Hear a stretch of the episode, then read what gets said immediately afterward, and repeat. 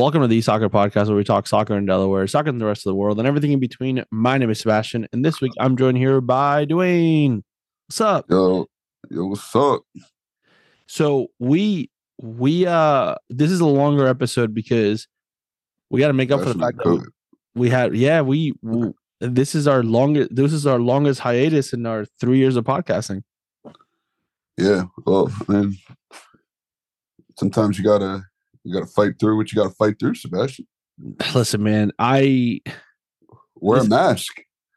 inside of my inside, what was that going to do with the podcast? Nothing. I wouldn't catch it, you know. Clean your microphone. You probably I, caught uh, it from the microphone. You probably had it. It's probably been walking around since Kansas City two years ago. uh yeah it's it's crazy it was i was out for for a little bit um caught caught some covid um caught like covid 1.0 all the all the symptoms. Lost my lost sense of taste lost sense of smell lost everything. It was it was it was it was a really bad feeling. Make sure you wear a mask around Sebastian if you see him. no no i'm over it now. It's done. I i hit that quarantine period and i'm done now. I'm good to go. It's funny that we we have the now that people like stopped wearing masks. When you see people with masks, you're like, yo, y'all sick. like you like, I'm yo. Feel like you want to go take a shower after you see somebody with a mask. Dude. Like, it's so it's so weird now. That's funny. Um, yeah. So, uh, not a whole lot of soccer going on, right? At this point, we're all pretty much kind of shut down a little bit. Yeah, dude, I haven't been to training in like a minute. I've been chilling. It's It's kind of been nice. outside. It's cold outside. Yeah, I mean, listen, I was talking to I actually ran into one of my families uh a couple days ago at Outback Steakhouse. Yeah, shout out to Outback Steakhouse. I know you don't eat steak, but they got this thing on Wednesdays. You get a nice little six ounce steak and some fries and a beer. 14 bucks. That's not bad. Dude, what? I said, how do I like I saw an ad on Instagram. I was like, there's no way. Yeah. I pulled up and they got it. don't have when you don't have training sessions during the week, what you discover about the world. Yeah, I know, right? Because I train every Wednesday, so that's probably Yeah. why I never heard about it. Yeah. Like I want to like I love trivia and I want to do trivia, but uh but you know, I usually have training. About to tell Josh, man, I'm gonna have to have off one Wednesday a month. One Wednesday unless you can get your fourteen dollar steak, Yeah, we gotta have a coaches meeting or something. blooming onion, and get yourself a blooming onion. No, I don't fool with the blooming onion. No, that's not you. Nah, but yeah, man, dude, a beer, fries, and a steak. Good for you. Good for you. All right. Well, What else have I figured out? Well, anyway, back to my story. okay. Um, yeah, we are talking to the parents. I was like, yeah, we don't like the cold is. They were talking about. I guess they went to like the Southampton Cup or something. They said they did a tournament.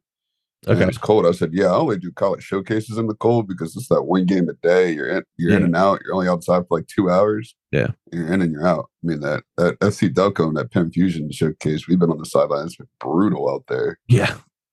I remember the first year I was with you and you and uh Chad, Chad. and we were at that FC Delco showcase. We got cooked by FC Delco. We played like the ECNL team. We got cooked by them, and it was freezing. Couldn't feel my toes. Remember two years? What was it? Two years ago? Penn Oh, Fusion, where the kids were going to the car and Remember it was just me and you? dipping on us. It was just me and you. Yeah. That that day. I had I had uh I had my scooter. Remember I had that was I was uh I was just out of my surgery too, right? Maybe I don't know. Did you scoot over there? Yeah, I had the scooter. I was I was in the boot. I did. I just remember it was so cold. The kids were like, "Yo, I'm going to the car," and we're like, "Yo, just text it. We'll text you. We'll hit TeamSnap when we need you to sub in." And then all of you see on two step, yo, we left. At the end of the game, we didn't even shake hands. We just went to the car. No coaches was- were like, "Yeah, that let's day just was roll." bad. I don't know what happened, but that day was really bad. Yeah, Just think it was a lack of preparedness from the kids. I just don't don't, don't think the kids were ready. Well, I also think that like we played at USTC and there was just nothing but open land.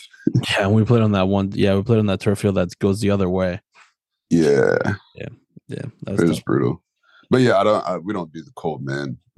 got got indoor training ready to start in a couple weeks.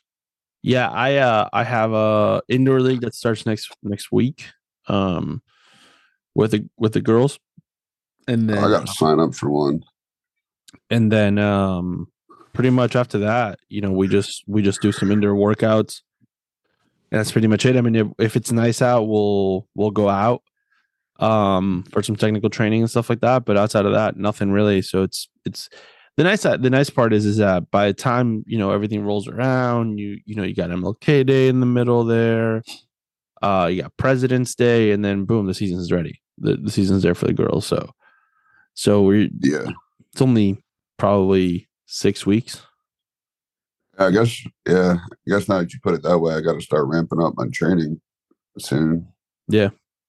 so I can get these girls prepared for for high school. Yeah, Yeah. I mean we're probably only eight or nine weeks away from the high school season. If I really had to look at it, we're probably not far off from that. So um, Yeah, I probably need to go update. Probably need to go update my schedule. Might be good. Uh, well, um, I ended up doing an interview uh, this morning. I recorded with Leo um, Marianiello from Conrad. Him and I have known each other for a long time. Uh, we used to we used to split Kirkwood. Uh, we used to split the Kirkwood turf field.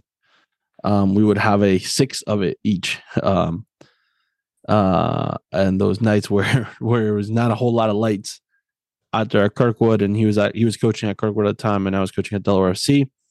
Uh, so uh, so yeah, so we I talked to him about Conrad and just in general coaching and um and the balance. Rival coach it. Rival club sharing a turf field. Yep. Um, well, kind of, kind not really. We weren't really rival clubs. Not at that time. Rivals. Not at that time. Not at that time. So, so yeah, it was good. It was a good time. So, uh, yeah. So let's listen to that interview with me and Leo. All right, with us today we have probably one of those people around the state of Delaware that I think everybody knows. Uh, for me personally, he's the one person that um, when I was coach when I started coaching on the girls' side, I was like, all right, I got to find scrimmages. Um, I got to find the right balance, but I really want to play against coaches that I know are going to coach their teams well, and they're going to get the point of a scrimmage and and and preseason. And uh, Leo Marianiello is is definitely one of those coaches, and Leo's on the podcast today from Conrad Boys and Girls Soccer. Leo, what's going on? Nothing much, man. Thanks for having me. It's quite an honor. I mean, listen, I I I tell my players every single year, uh, we're now we've just now scheduled our third uh our third uh preseason scrimmage for the girls. Uh our third our third yearly. We gotta we gotta we gotta give it we we should do like a little we should do a little mini cup or something like that where that we just gotta give each other at the end of it. I think I think that'd be fun, right? Just uh just a, nothing nothing crazy. Like we can go to the dollar store and find like a, a simple little trophy. Uh but but I think that would be good. But I tell my I tell my players all the time, and I was like, listen, we play Conrad because they're like, why do we play Conrad? It's, it seems so like interesting. And I was like, we play Conrad because they're well coached. Uh and I like to play against well coached teams and because it makes the preseason way better. Uh so Leo, let's talk about uh the boys season. How did it go? Um, I know we had a really, really, really good game against our against each other. Went to overtime, last couple minutes. It was really close. Uh, but how did the boys season go? And then we'll we'll talk about the girls in a little bit. Yeah, yeah. So well. We ended up finishing 11 and six, uh, including the postseason. So we were the number seven seed. We won our first round game against Concord, uh, and then we got knocked out by a really strong Wilmington Friends team in the uh, in the quarters. but it was, yeah, we matched season highs in terms of number of wins, in terms of progression in the state tournament, kind of uh, equaling our our previous bests. Uh, we had three players make all state, which is the most we've ever had. We had eight players make all conference.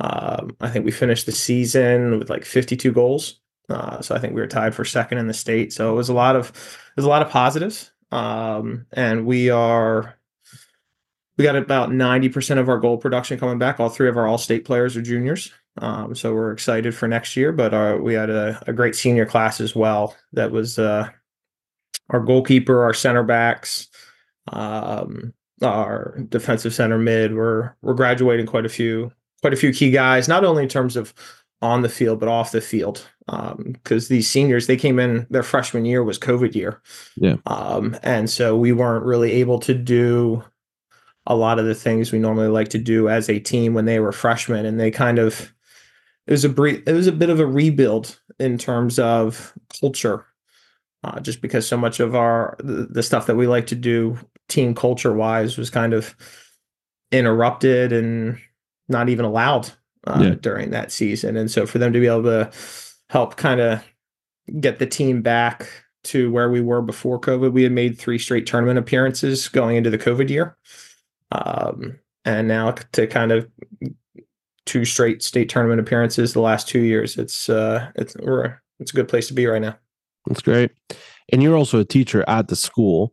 Mm-hmm. Um, how do you find that balance? Because I just started. This is my first year teaching. Uh, so you know, having that balance of being able to see the kids on a on a daily basis around the school. But how do you how do you balance that? And how this is your what year are you in from a coaching standpoint at Conrad and from a teaching standpoint at Conrad?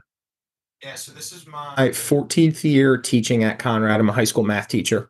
Uh, so this year I teach Algebra 1, AP Statistics, and we do a dual enrollment class with Del Tech. It's Math 152. Okay. and so it's really cool being able to see players on a daily basis. They'll kind of pop in. Uh, they'll just maybe I have quite a few. I have quite a few of them as students, but they'll also just kind of pop in and check in throughout the day, uh, see how things are going. Um, this is my 10th year as head coach. Um, I was for assistant for four years before that. Um, and so it's it's cool to be able to to kind of see them regularly and it's I feel like that's one of the the positives um, compared to the club scene is club scene maybe you only get to see them three times a week high school sometimes I see them six days a week yeah um, and so being able to gives us a gives me a better opportunity to check in on kind of some of the outside stuff that's going on, how their how their academics are going, how their home life is going. Um, it's it makes it allows that that relationship to be a little bit more than just soccer. Well, and it, it's got to be interesting too the fact that um, they get to they get to probably come see you like you mentioned before you they get to come see you throughout the throughout the school day as well um and i think eh, it's do you find it that it's um that it's one of those things where you get to keep uh trying to rephrase the question now because i lost my train of thought um do you feel like do you feel like your uh coach leo and like teacher Leo are two separate people, or do you feel like it's the same? Like, do you feel like you're teaching how you're coaching, or you're coaching how you're teaching, or do you feel like it's two separate things at that point?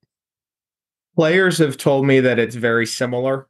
It's okay. just math versus soccer, but it's pretty much it's very similar. Um, and I've done some new classroom dynamic things this year. Uh, there was a book study that our district did over the summer that I really enjoyed, and so it's even more like how I coach now. Yeah. Um, kind of the the player the players the students are up at like whiteboards for like ninety percent of the class. Yeah. Uh, and I kind of get to float around, so it's almost like just like how you would have like three or four rondos set up, and you kind of right. check in on each rondo. Now it's I have three or four groups working up at whiteboards, and I check in on each group, and so I'd say it's even they're they're merging even closer together now than yeah. uh, than previous years. I feel like I found that the other day. Uh, I had a meeting about uh, DTGSS, which is, I guess, the new standard that the school, di- at least our school district, is evaluating teachers and things like that.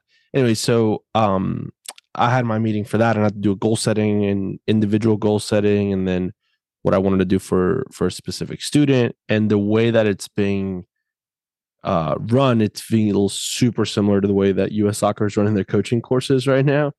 Uh, so I was like, all right, well, like this makes sense. Like this idea of whole part whole and, you know, play, practice, play to a certain extent, you know, there's all of those things end up marrying together, which is, which is really nice because I think it takes the overwhelming aspect of teaching a little bit off.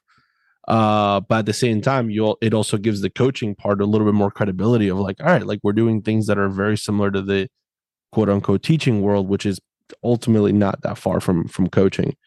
Um, how do you find that how do you find that challenge year in year out from a coaching standpoint? You're going into your 11th year after this year and on the boys side, and we'll get to the girls in a second. But how do you continue to find that challenge and how do you continue to push yourself to to be a better coach? I think it's always finding stuff that's new to implement or incorporate. Um, I think it's I like to kind of maintain 80 to 90% maybe of what we did in terms of training sessions um, and kind of bring that back for the next year so for the the returning players. It feels like there's some continuity there. It doesn't feel like it's a completely new thing that we're trying to do but i also always want to change 10 or 20% because i think there's always stuff that could be improved um, kind of after after a session, I'll make notes, kind of things I would like to do differently if I were to run that particular activity again. Um, or even something as simple as how how to articulate a coaching point like like oh i should have worded that a little bit differently. That would have clicked a little bit better. Um, just like when you're teaching a new course uh, kind of when you're trying to introduce a new a new math concept uh, there's certain there's certain phrasing that just clicks better with students and i think the same thing is true in soccer for players. There's certain phrasing that oh i, I could have articulated it like this and that point would have hit home. It would have clicked a little bit better for for that player and and finding those ways to those little tweaks. I think at this point it's not about big overhauls uh, but little little tweaks to to continually fine tune stuff do you find that you you what what method if you have one of reflection do you have after training sessions or if, even after the season's done um in terms of personal reflection it's more so i have like an entire stack of notebooks from like the last decade like okay. Each season gets a steno pad. And so I'll always, and that's one of the nice things about coaching boys and girls high school is that I only have to wait three months before I hmm. get to start trying some new stuff or adapting some of the stuff that I had done in the previous season instead of having to wait the entire entire nine months. And so some of it's kind of in some of the reflections in the moment where yeah. kind of at, after practice, I might make some notes, but some of it's also kind of when I get into the next season, like coming up into the spring, I'll think about some of the stuff that I did with the boys and how I'd want to, how I would have wanted to do it differently. And then I get to try it, try it in the girls' season. And then it kind of cycles back to the boys' season where there's some stuff I did with the girls and then I get to tweak it and kind of try it, try it for the boys that next fall. All right. So now that we, we started talking about the girls more, how is the how are you getting prepared for the uh for the 2024 season and how does that how does the season gonna potentially look and how is it gonna be different than than the previous year or or the same for that matter? Yeah, I'm definitely excited. Um we have uh we really only graduated one we only lost one starter from last year. Um and so I'm excited for the group that's coming back here right now. Um, November, I don't really do anything. That's kind of a, a kind of a break. Yeah. Um, December, we start just kind of it's a recruitment effort. It's trying to find girls that are interested in doing something new, interested in trying something for the school. Uh, so right now, I think we have over 50 girls that we're expecting to play this spring. No. And uh, taking care of sports physicals man i hate i hate having to deal i haven't i hate having to deal with paperwork and so the earlier we can knock that out like that's yeah. december's push is especially now that we have a we got a wellness center in our building about three or four years ago and that's been phenomenal but just yeah. trying to do that push uh, to get that taken care of so we don't have to worry about it um, and then in January, we'll start up workouts. Uh, So the coaching staff will offer three different workouts a week. We'll do a, a cardio workout, a strength training workout, a yoga workout. Um, and then we have indoor league coming up as well. Um, and so trying to trying to get them active, trying to get them involved, get them touches, get them moving. Um, and that's been that's been really helpful in terms of injury prevention for us. Is the more we can do before the grind of the season, the the healthier we're able to stay during the season.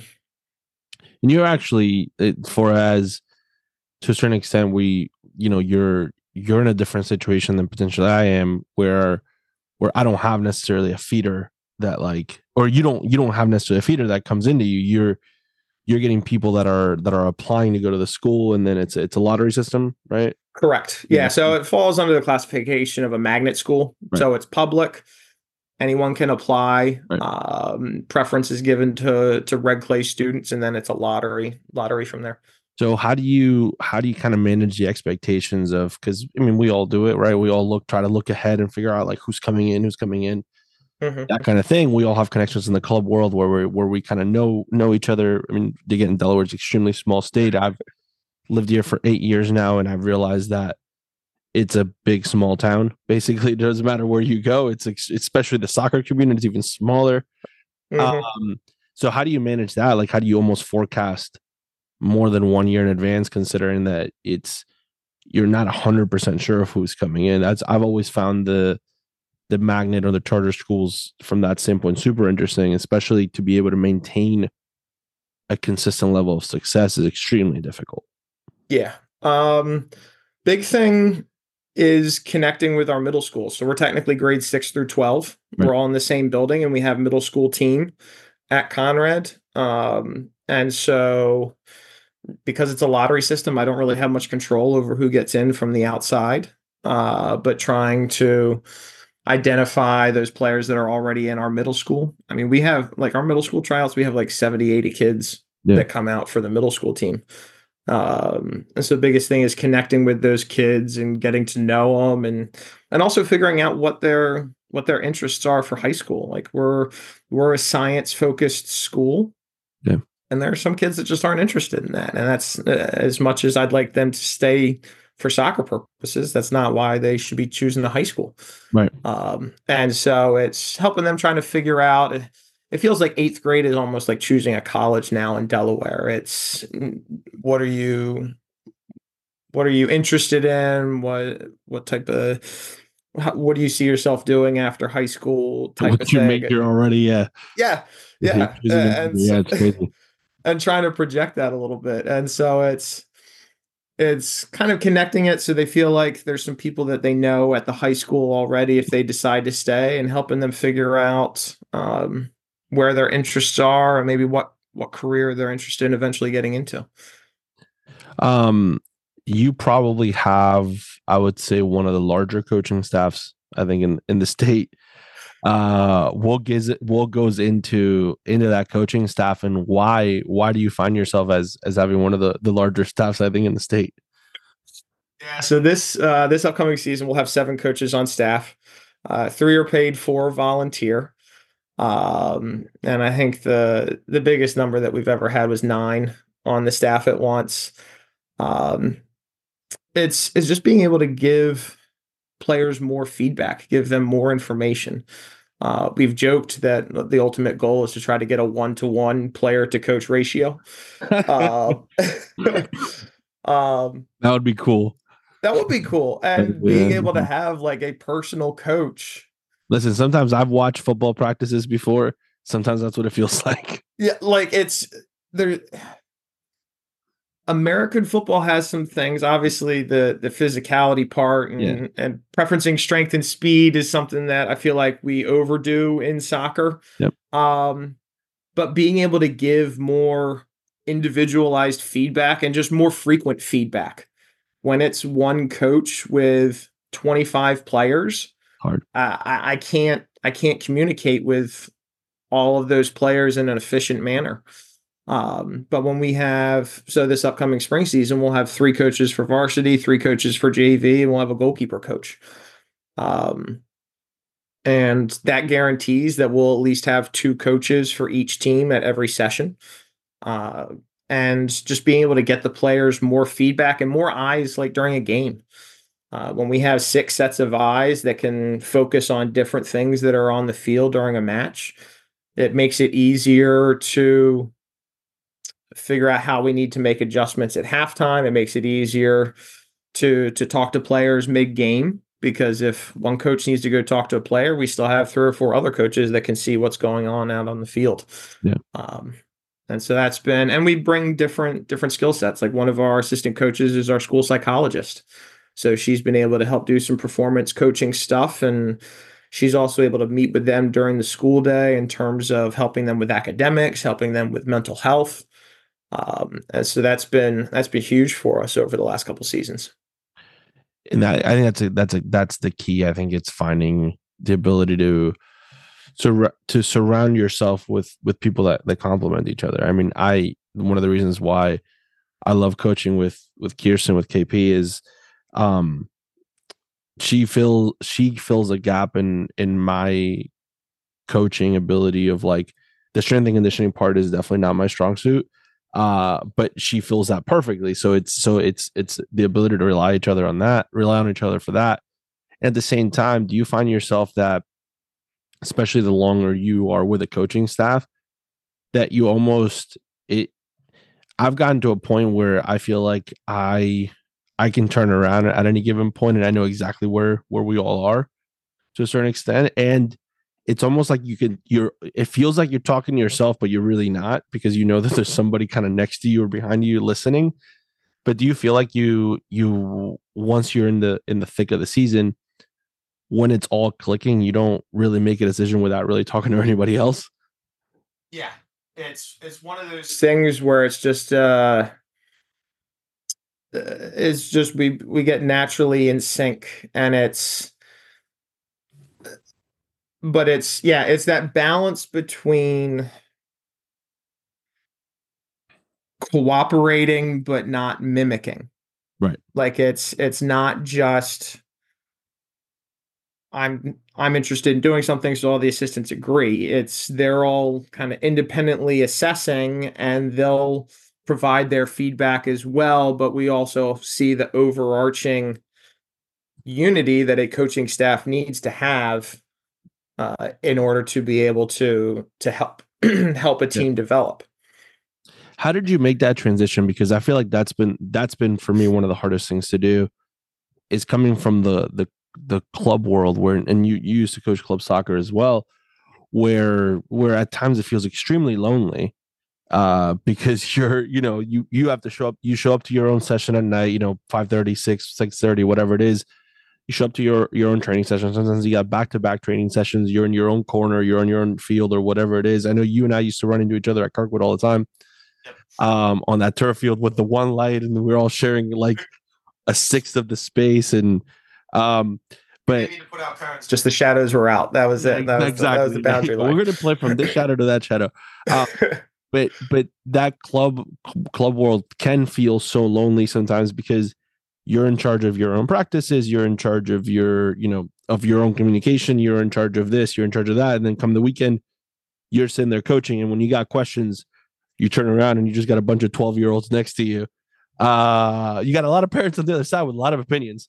Uh but but realistically like so how did you make that transition or how do you how do you make that transition to going from being completely by yourself to a certain extent obviously again all, all clubs have supports and things like that and you you had Heno you had Sheer you you had a lot of people at Kirkwood at the time but but still like from a coaching standpoint it does feel a little lonely.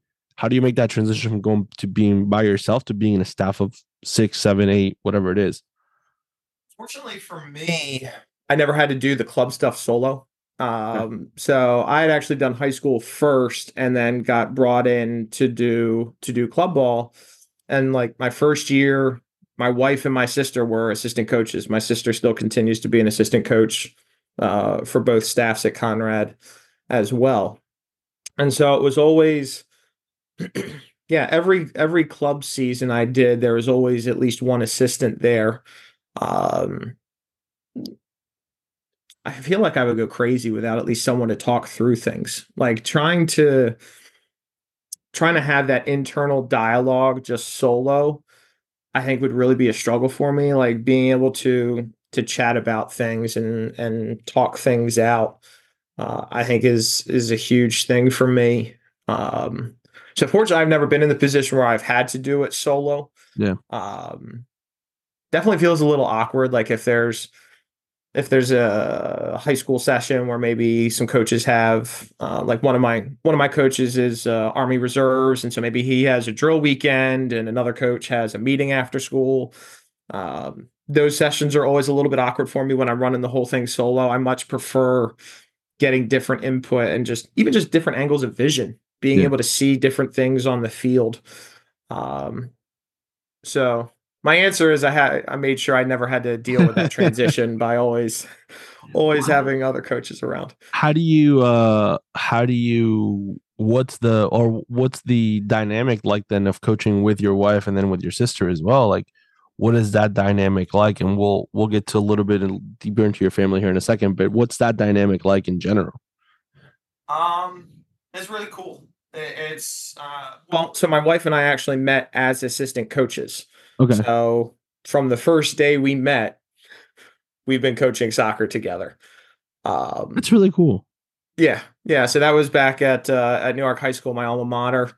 Um, 2010 girls season. I had started coaching there right after I graduated, and she was getting a coaching sciences minor at University of Delaware. So she was placed with the with the girls soccer team, almost like a student teaching placement. Okay. Um, so before I ever knew her, we were coaching together.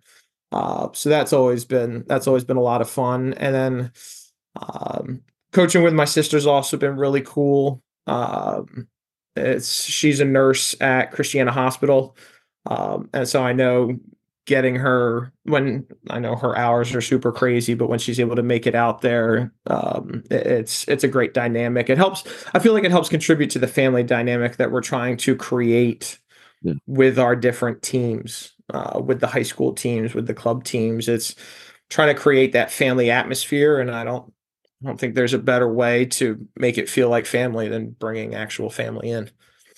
Isn't that interesting? Then I feel like, and I I've coached a lot of club teams, and now with 40 years into into Odessa, um, I almost feel like I've have a, even though I have a lot, probably at times I feel like I've had longer individual connections with either players or family specifically um, with my family but i think from an overall perspective i feel like high school does bring that level of like it becomes a family thing right? So like my parents come to the odessa games um you know my my kids run out run out you know right after the game or before the game. My if my wife brings them depending on the time they run out and then they say hi and then they're with the kids and we went to a football game this year and they got to walk out onto the football field with the soccer team and they got to do that. So like two of the players they call them Uncle Chase and Uncle Enzo. Like it's it's this whole thing where like it's an extension of your family at that point, right? And it, it, which which to a certain extent you're spending,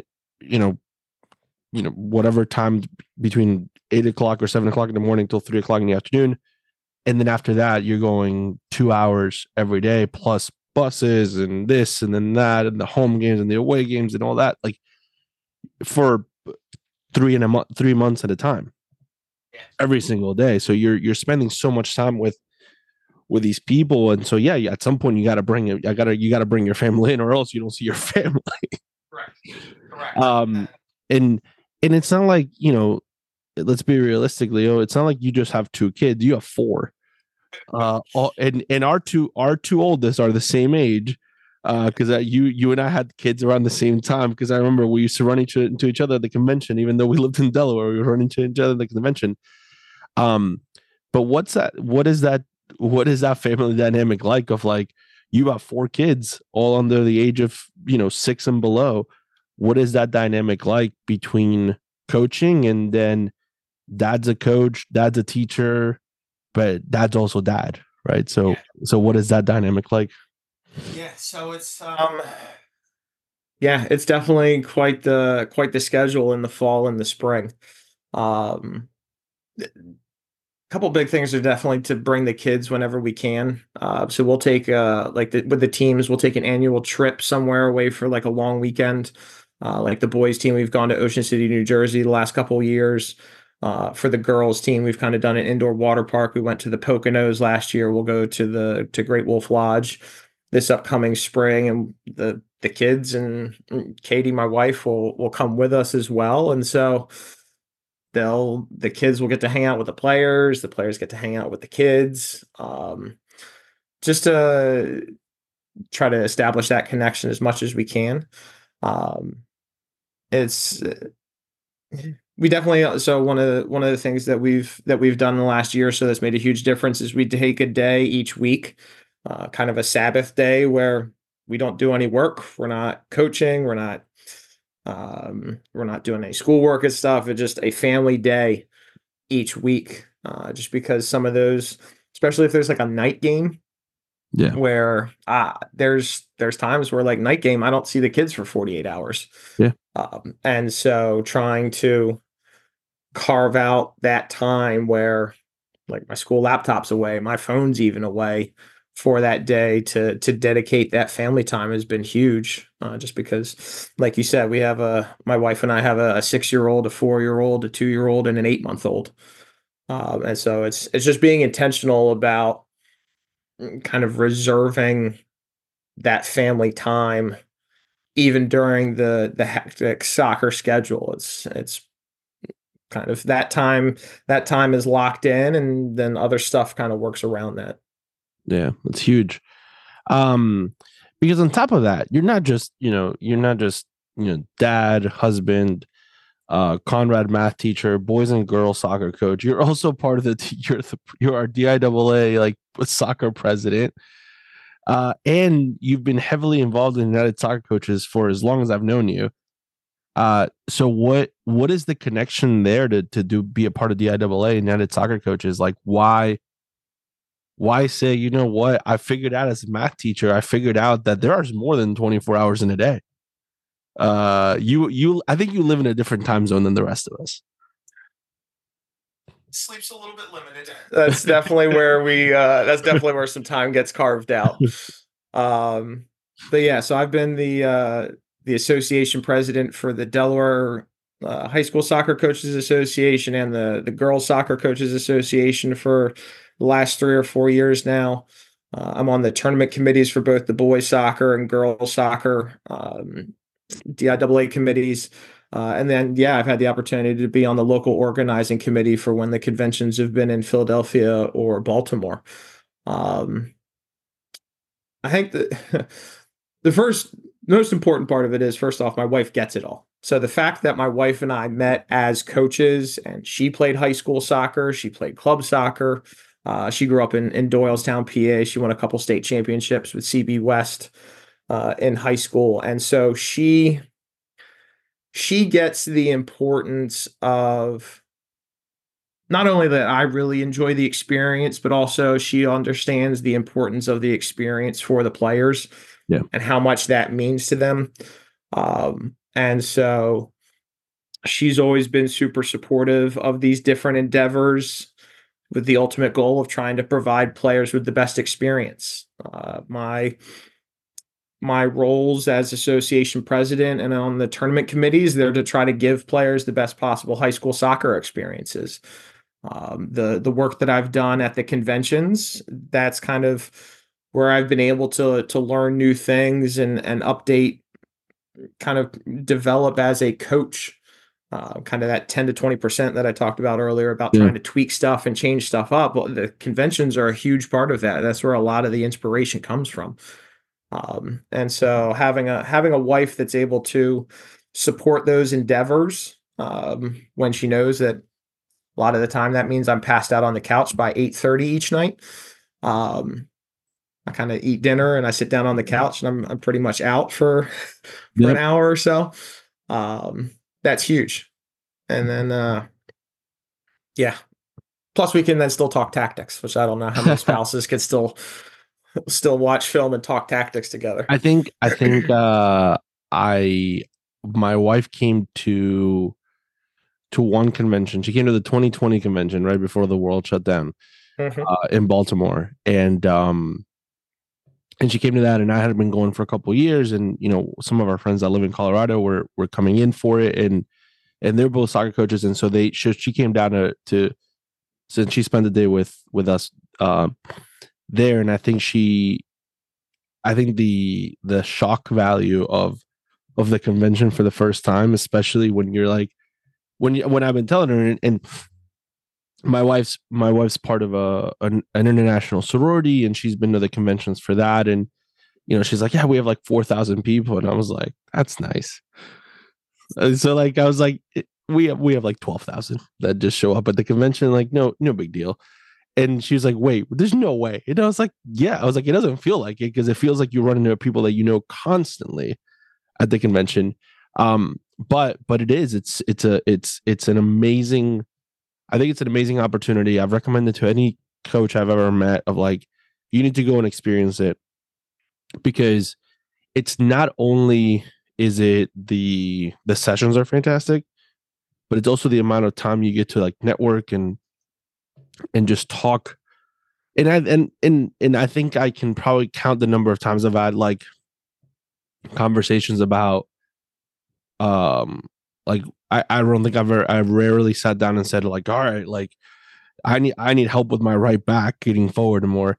I don't think I had those conversations. It's about life. It's about the the the balance of it all. It's about the the club world, the high school world. It's about you know how do you deal with the mental health aspect of it because that's huge now and and we're finally talking about it and not only from a player perspective but how do you handle it from a coaching perspective you know the the coaching world is is an interesting one that demands a lot of out of people um but at times doesn't give a ton back.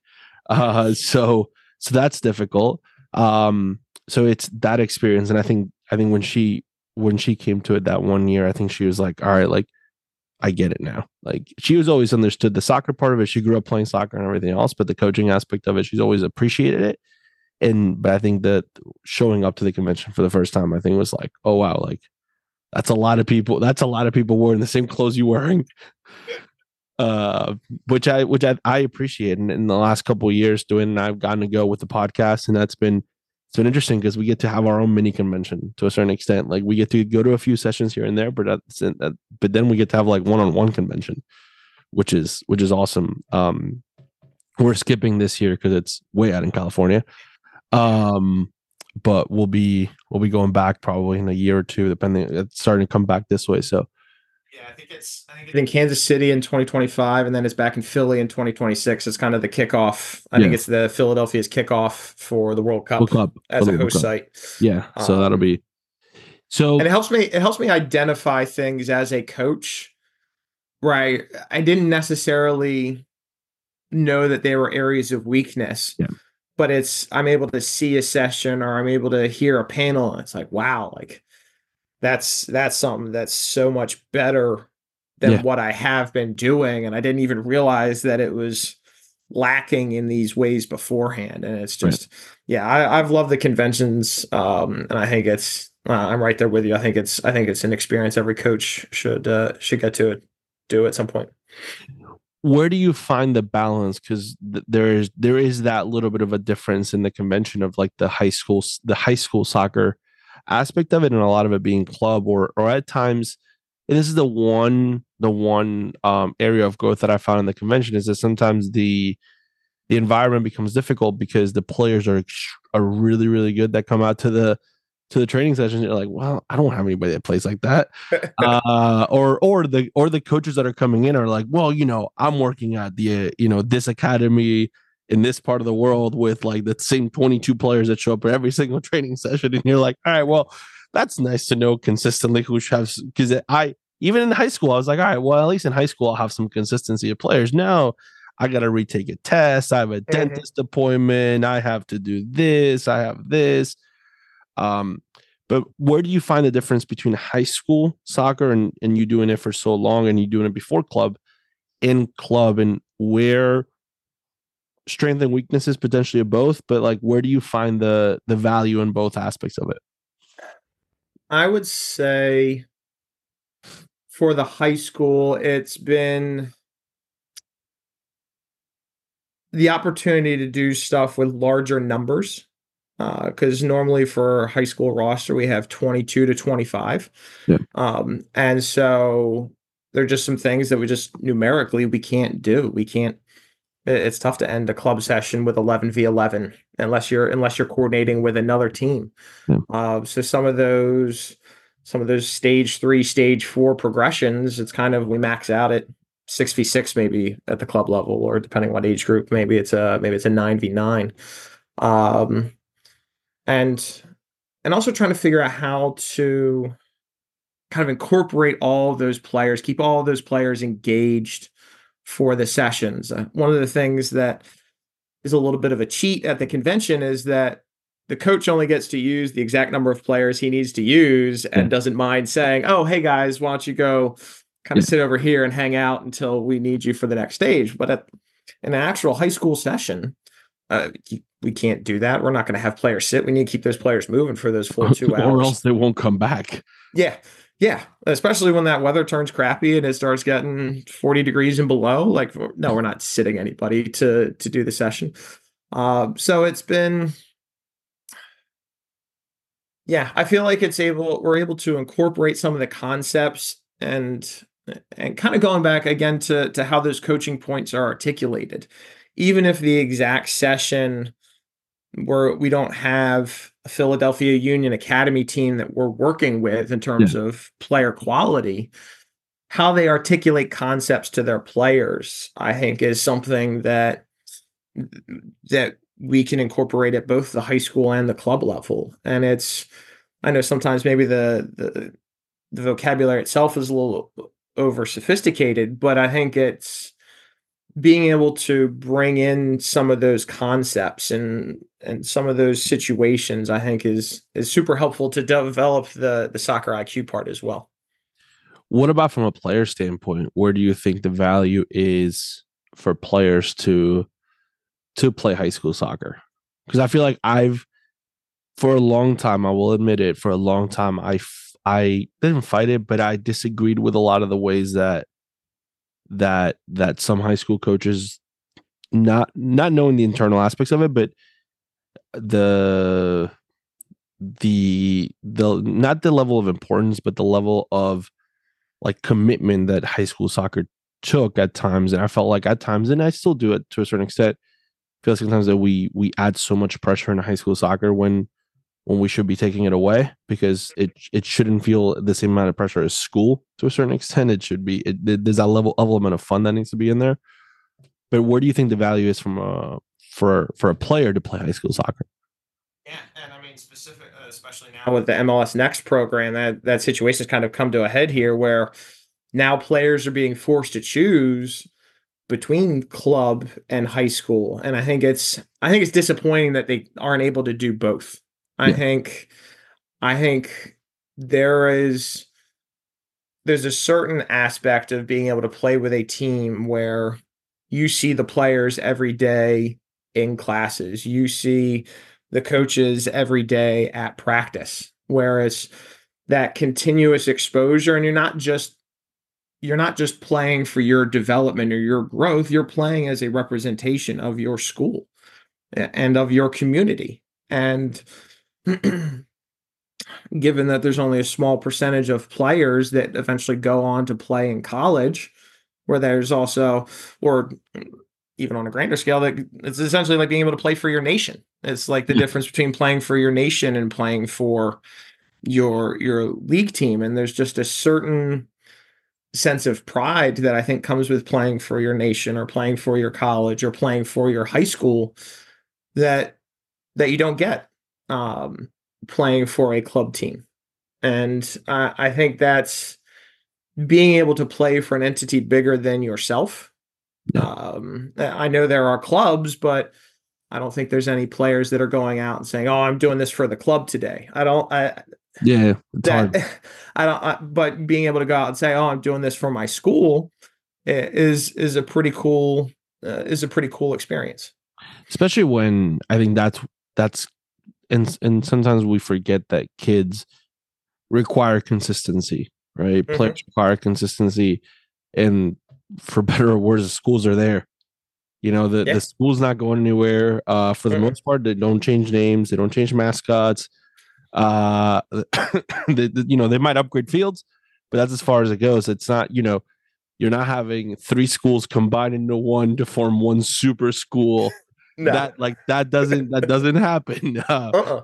no you know no one's you know so you're not changing colors you're not changing brands like nothing's changing for the most part there'll be new schools that pop up, uh, mm-hmm. but but never. But yeah, and I think that's the consistency that that for the most part, or you don't necessarily have the ability, even though you have the ability to change schools.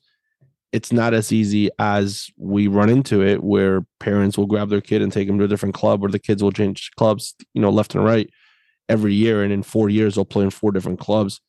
Yeah, you you don't really get to play in four different high schools throughout the whole four years of high school. Doesn't really work that way. Um. So Leo, before we before we wrap up, um, where where do you see if you had to project uh the next five years of your coaching of your of your coaching career uh where do you see it going? Like what's the what's the goal in the next five years? Or or where do you see yourself going with this? And then um i, I want to know how you are because i know your kids started playing soccer. I know your your oldest is playing soccer. Uh how do you what is what is that difference like because that's a different level of coaching that's a different level of commitment as a father and you and your wife how are you managing that especially considering you're both both soccer players you're both soccer coaches what is that dynamic like so in terms of I'll actually answer your second question first here. So coaching my sons, uh, so my six-year-old's been playing rec for a couple of years now. My four-year-old just played his first season of rec this past fall.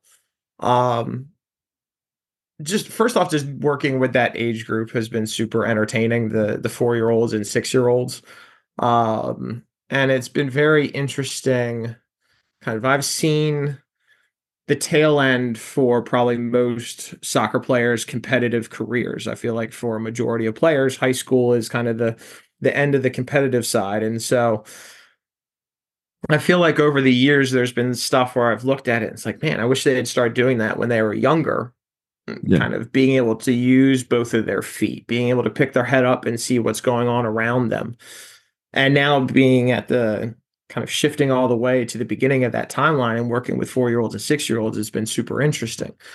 Um, now, for my son specifically, it's been kind of interesting because the the concept of the game hasn't really clicked for him yet. Like yeah. it's my my sons are much more interested in kind of hanging out and watching what's going on in the field and oh there's an airplane or geese flying overhead and it's and so it's um I feel like for my wife and I both being soccer players, I feel like the fact that they're just kind of enjoying themselves but aren't the most engaged in the game, it's helped temper our expectations. It's like I don't feel it's not like they're superstars dribbling through a bunch of different players and scoring goals where I feel like, man, do we have to get them into an academy or do we have to get them into right. a travel team soon? Like it's we're able to just kind of sit back and enjoy it. And it's it's an extra 45 minutes to an hour that I get to hang out with my kids that I otherwise wouldn't be able to do. Um, and at the same time, I get to start working with some kids that uh, that are excited to that are kind of picking up stuff um, and able to to pick their head up and look around before they find a pass when they're six years old. Yeah, um, and so it's that's been an interesting dynamic. Um, in terms of where I see myself in the next five years, I don't know. I feel like I haven't really gotten a chance to plan that far ahead, just because with how hectic how hectic things are. Yeah in a day to day basis. I'm I'm happy if I can plan out the next week, the next month. I mean, it's always there's always a little bit of foresight because I'm trying to trying to meet those middle school players and some yeah. of those maybe freshmen or sophomores that are getting into the game and trying to help them play more and just get more soccer experience yeah. um, for eventually down the line. Um, but in terms of coaching career stuff, like Maybe my play, kids play club, maybe they don't. I'm kind of good with that either way. Um, I'm not really interested in in coaching college because the the idea of having to go out and recruit kids across the region or across the country or even now it feels like internationally yeah to recruit like that's not something that's of particular interest so to me, it's it's trying to it's trying to make the best possible experience for for my my own children, for my Conrad players, and for for high school soccer in Delaware, trying to give them the best best experience they can because I'm so grateful for my high school soccer experience. Um, and not only that, I met my wife through coaching high school soccer, yeah. and so uh, it's done so much for me in my life trying to provide a great experience for as many people in Delaware as I can is kind of the the only real five year goal I have is just trying to make that experience as good as possible. You know what? That's the that's that that's worth it. Like that in itself is is is a goal worth fighting for and continuing to do this every day. you know, it's for sure because I feel like we need we need more people like you. We need more people that that you know it's it's it's great. We all have goals. We all have things we want to achieve, and as as individuals, as families, and things like that. But but the fact that you're able to kind of see beyond that a little bit more and just go, you know what, like if I can make the experience better for somebody else, and that's worth it for me, right? Like I think that's that's huge, uh, especially in a, in a in a soccer world that that sometimes we forget that this game means more to these kids than, than it's just kicking a ball, right? Like it's it's it's so much more um sometimes it's stability you know sometimes it's it's not having to go home. Sometimes it's it's it's all that that we we had sometimes lose lose sight of because we want to win games and things like that but but uh but but that's that's the reason for it. I mean listen we've we've sat here and almost talked for an hour and i don't think we've really talked. Outside of the first five minutes when he talked about the the the boy season and how it went like we've we haven't really talked about winning and losing which is kind of the which is kind of the, the best part about it right um and i think that's why that's why having you on the podcast is long overdue. Uh and and i think the next time we gotta i we gotta bring katie in. We gotta we gotta get a babysitter get all four kids somewhere and then we gotta bring katie in and then we can have both of you talk and then you know we can figure out you know who's who's better as a coach. Uh we're better together as a coach. That is the that is the best option that's a good answer Thank you. Well, There was one, so there was one season where I was the head coach at Conrad. She was the head coach for Newark Charters girls team. And that was just super awkward. Like that was a weird. It was kind of like Newark Charters like first varsity season uh-huh. as as a girl varsity girls program. And that was just like super awkward. Like it's it's so much better when we're when we're able to chat about stuff and That's good though. Yes. Did you have to play each other that year? Uh, Newark Charter wasn't in our conference yet, so okay. we did a scrim. We set up a scrimmage together. I think we ended up tying one one. So unfortunately, I don't have a, an answer for you as to who won that game. Uh, but uh, yeah, it's definitely it's definitely better when we're coaching together. That's a good answer. That's a good answer. That's a good answer. Well, Leo, uh, it's been awesome to have you on the podcast. Best of luck on the on the girl season. Can't can't wait for the for our annual we got to come up with a name for it now. We got to we got to come up with a name. We'll get a little trophy. We'll give it to back and forth to each other. I think it should be a very small trophy and a very big celebration. Like it should be like UEFA trophy raising type situation tiny, for the smallest trophy we can find. There you go. And and realistically, like it's almost it'll almost be better if our players don't really know about it. But it's just like that awkward moment of like, wait, what is coach doing? Why is he like so happy about this? Oh, the captain's over. They're just we hand them hand them something this tall and try to uh yeah. like we won like didn't didn't you aren't you aware of the the importance of this scrimmage? This is the annual uh we got to come up with something. We do.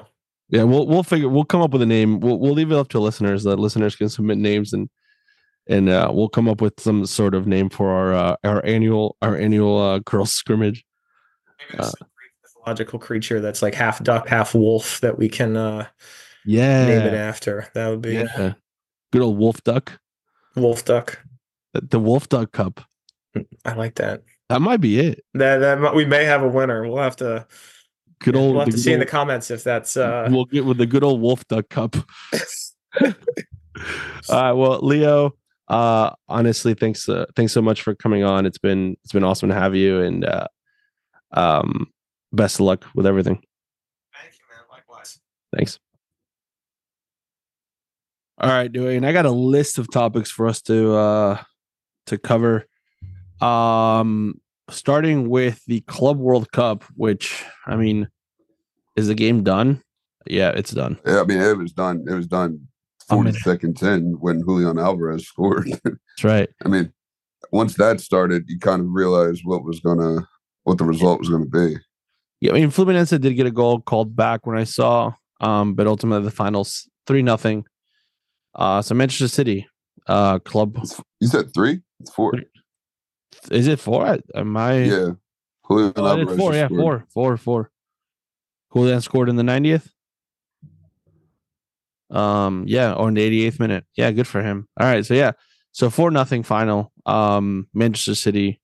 Uh, I mean, I think that's the difference when you look at it from a from the difference between Argentina and Brazil and just European soccer is just it's the the, the gap is massive.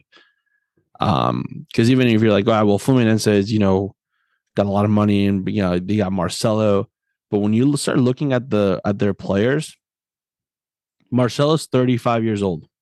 Look at this back. Yeah, they got they got Felipe Melo that's like 40. He's 40. Felipe Melo's 40. Nino's 26. He's he's one of the youngest players on the team at 26. Uh Brito, the their right back is 33. Uh their goalkeeper, Fabio, is 43.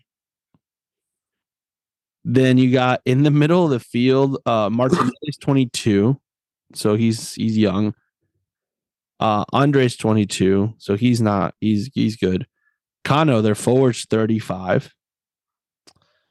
Uh Ganso is 34. Uh then you got Arias is 26 and then Keno uh is 34.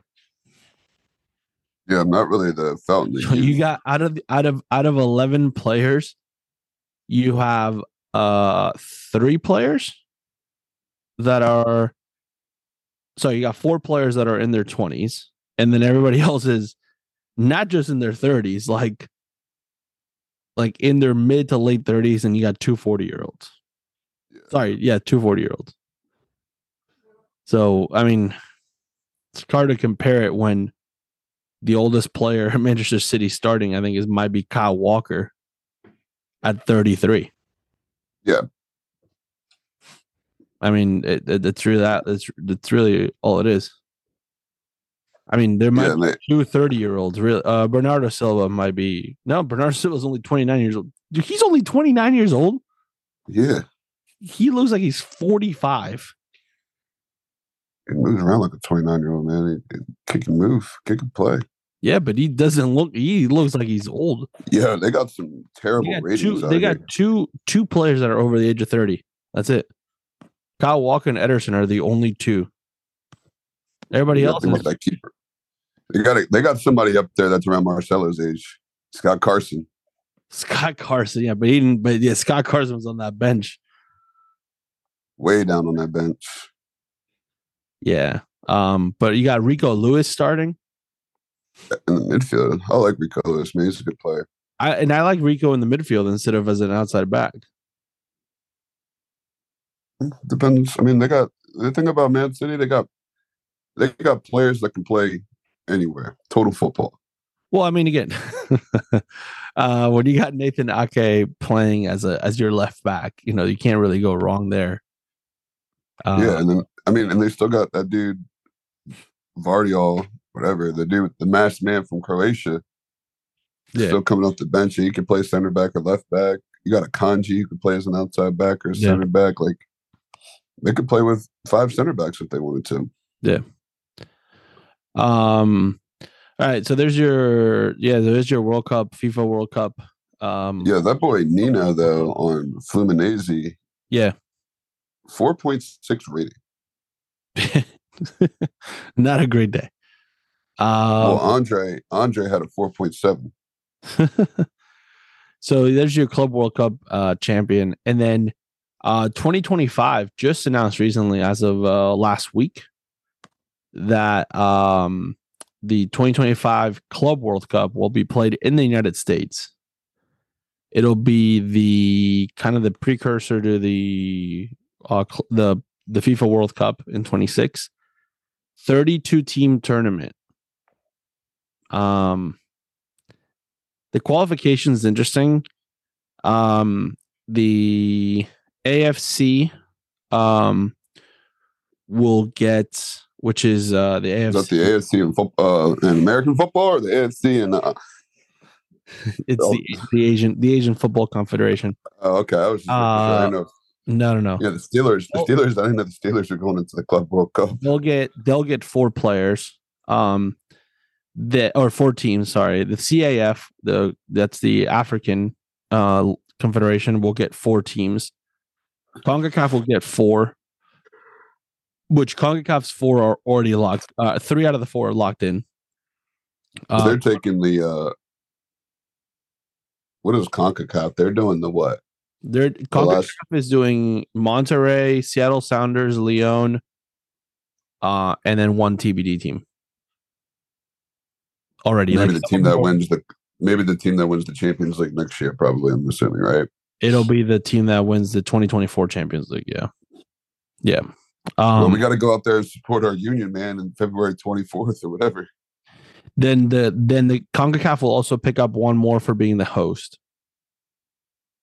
I think that I think I think that'll go to ratings to the whatever club team is the highest in the CONCACAF ratings. Yeah. The highest CONCACAF rated team. Uh because the CONMEBOL one uh three of those two of those are I think so three of them have already been decided. That's Palmeiras, Fluminense, and Flamengo, which are the three previous uh Libertadores winners. Um and then for South for the CONCACAF, the other two I think are or the other three, one will be the 2024 Libertadores winner, and I think two the other two will be the highest rated uh teams in CONCACAF. They should give it to the the fair play team of CONMEBOL, the team with the least amount of yellow cards. I think it should be. There you go. I think that'd be a hard. Um, that'd be a hard. That would be a hard task for The- some teams out there. Yeah. The OFC will be uh Auckland City already. because they they win they win the the Oceania uh, Champions League every single time. Uh, then UEFA's already got Chelsea, Real Madrid, City, Bayern, PSG, Inter Milan, Porto, and Benfica already locked in. Um, I don't really understand why Porto and Benfica are already locked in. Um, I'm not entirely sure.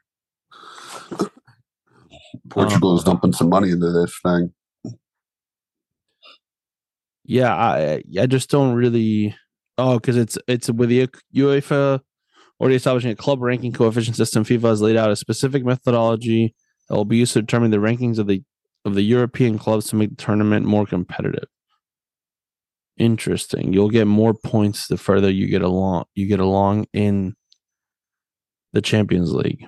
Okay, and then uh CONCACAF will also have four, or sorry, UEFA will also have another four uh, that are TBD, and then the CONCACAF host that we talked about before. Um, do you think anybody cares about this? No, I think the players are going to hate it I was because ask you because I, so it's I already a grew up- stretch. So I grew up. Obviously, for me, the Libertadores is a massive tournament. It's it's it's something I look forward to every year, as long as Boca's playing in it. Boca's not playing in the next one; they didn't make it in. Um, but I grew up with with Boca winning Libertadores, and the FIFA Club World Cup wasn't a thing at the beginning, so it was just one. It used to be called the Intercontinental Cup, and it was just the winner of the Champions League with the winner of the Libertadores, which is ultimately what ends up being the Club World Cup now, for the most part. Um, and then you know that's what I remember, but but realistically, I don't think many teams give it that much of a. Well, it's a one. It's a money grab, right? Because you want, you know, you're trying to sell the Club World Cup, expand it, all that stuff.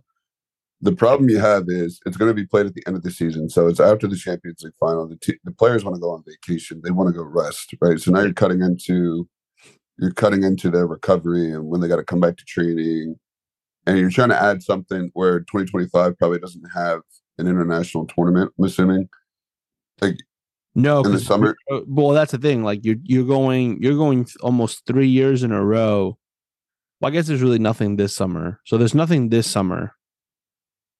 But but you had the you had the so you go you go. Because when are in the Euros? Are the Euros? No, the Euros are this year, right? no, Euros are 24. Or next year? Sorry, like the So Euros you are in go, you go World Cup, World Cup in December 2022. Six months later, you have nothing. So there's your recovery time from that. Um, and then you go into 2024 with a Copa America and a Euros. And then you go into a 2025 with this, and then a 2026 with the World Cup. World Cup. Yeah, so for like a player for European talk European players, right? There's no really rest for them because you know if you're from an England, like if you're English or French, you're one of those Yeah. big countries that play in the Euros and go advance every year. You're in the World Cup. You're probably playing for a top club. Like there's no rest. So I think the players to hate it because they got to play at the end of the season after the Champions League final, after their league season's done, and so it's a waste. The other thing is with 32 teams, you're taking the past four Champions League winners from what from each country. Well, what happens if I'm like a, a selling club, right? Like what happens if I'm like Seattle Sounders won the the thing what two years ago? Yeah. They're not gonna have the same players. Like what if they're like garbage? Like they're not gonna have the same quality of players there. Like Well, in the U.S., in the U.S., I mean, you, I think the MLS is in the, literally in the dead center of the season. Right. Well, and that's the same thing with the Club World Cup now, right? Like, so City, you know, just finished Champions League, just played, you know, they, they're playing league games, got to reschedule league games. Yeah. And then on top of that, the FA Cup's about to start. So now they're running into like having to move games around and play, you know, more games midweek. So you're you're crowding the fixtures. And it's the same thing the coaches have already like come out and said where like players are gonna get more players are gonna get hurt Yeah. because they're playing Wednesday, Sunday, traveling, Yeah. playing again on Wednesday, playing again on Sunday. Like you're playing in too many competitions. Yeah. A couple years ago, like, remember Liverpool had to play yeah two games in one day, One day, yeah. and they had Uh, to send their U23s to go play in the Club World Cup or something. No, they sent no, it was the other way around. Uh, they they took their first team to the World Cup and then Yeah. sent their U23s somewhere. Yeah. Um I think the hard part is is that, you know, you're you're dealing with oh, and you also have the Olympics in 2024.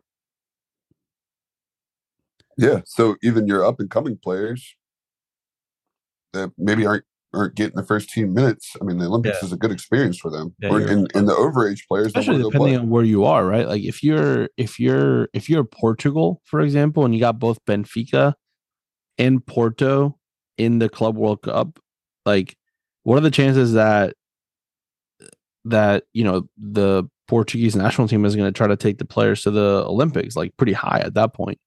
Here's the here's the kicker though. The Olympics Well, you don't have to get released. You don't have to get released to the for the Olympics. You don't because it's not a it's not a FIFA it's not a FIFA sanctioned tournament, so you don't technically have like the clubs do not have to release the players for the Olympics.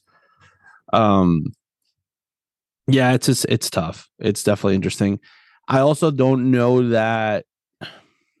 I don't know that you would end up getting the drive out of people to go watch two teams play that like especially at a market like You know, nobody's to go see. Let's be. Let's, I mean, nobody's to go see Auckland City play Leon. just, I, make it even make it even make it even more obscure like no one's gonna go see uh auckland city against the either al hilal or or our red red diamonds or casablanca Yeah. this it's not gonna happen So then, what you're going to end up doing is playing. Well, I mean, they'll probably do this anyway. Playing two games in a day. Yeah. Just to get people. So that you you put like a Man City in as the second game, just to get people to go to the games. well you'll have 12 UEFA teams. No matter what. So your 12 UEFA teams divided into eight groups, no matter what, um, you know, four out of the eight groups will have at least two UEFA teams in them. Yeah.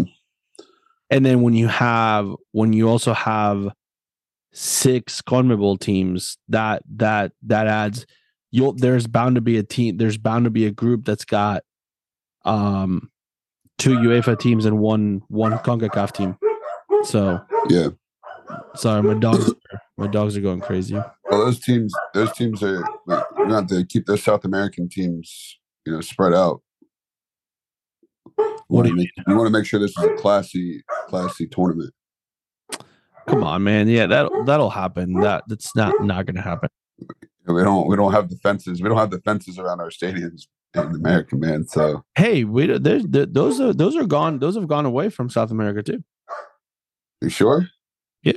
We want to make sure it's classy, man. We don't, we don't need the riot gear, the riot police out there. Nah, it'll be okay. It'll be all right.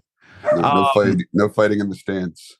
Speaking of clubs, kind of going crazy, the high courts of of Europe of Europe uh, have um, decided uh, officially that what UEFA and FIFA were trying to do with not letting teams go and form their own super league um, has made it a deemed it a monopoly. Um, so uh, they they said you can't do that. So now clubs are are have the ability to do it. Um, and A22, which is the um, the the backers of the European Super League, um, they already laid it out. 64 clubs um and two uh sorry so it's a three league it's a three tier system with 64 clubs for the men's side and then a two league 32 clubs for women's that uh would replace the UEFA Champions League and the Women's Champions League. So um and there's also promotions and relegations and then your promotions have to do with your domestic league standings. Um so I don't know. Another, it, it, too many competitions. I'm starting to water like the Super League. I get the purpose of it, right? Yeah. Um, but and I get I get what the Champions League is in China. The Champions League is the Champions League. It's just too much. Get you want the best. It's, the same thing. We can't argue and say you soccer. Everybody, all these new leagues and stuff when they're doing it at the top leagues, they all you're just trying to find ways for the best to play the best more frequently. Yeah. but you know someone's always going to lose, right? The pro- And- well, the problem is, is that this this system, this league that they're trying to create is is right now it doesn't have any anybody backing it. Um, Right. Premier League and the majority, if not all, the Premier League teams have said they're not doing it. right. Bundesliga, including Bayern Munich, said that they're not doing it.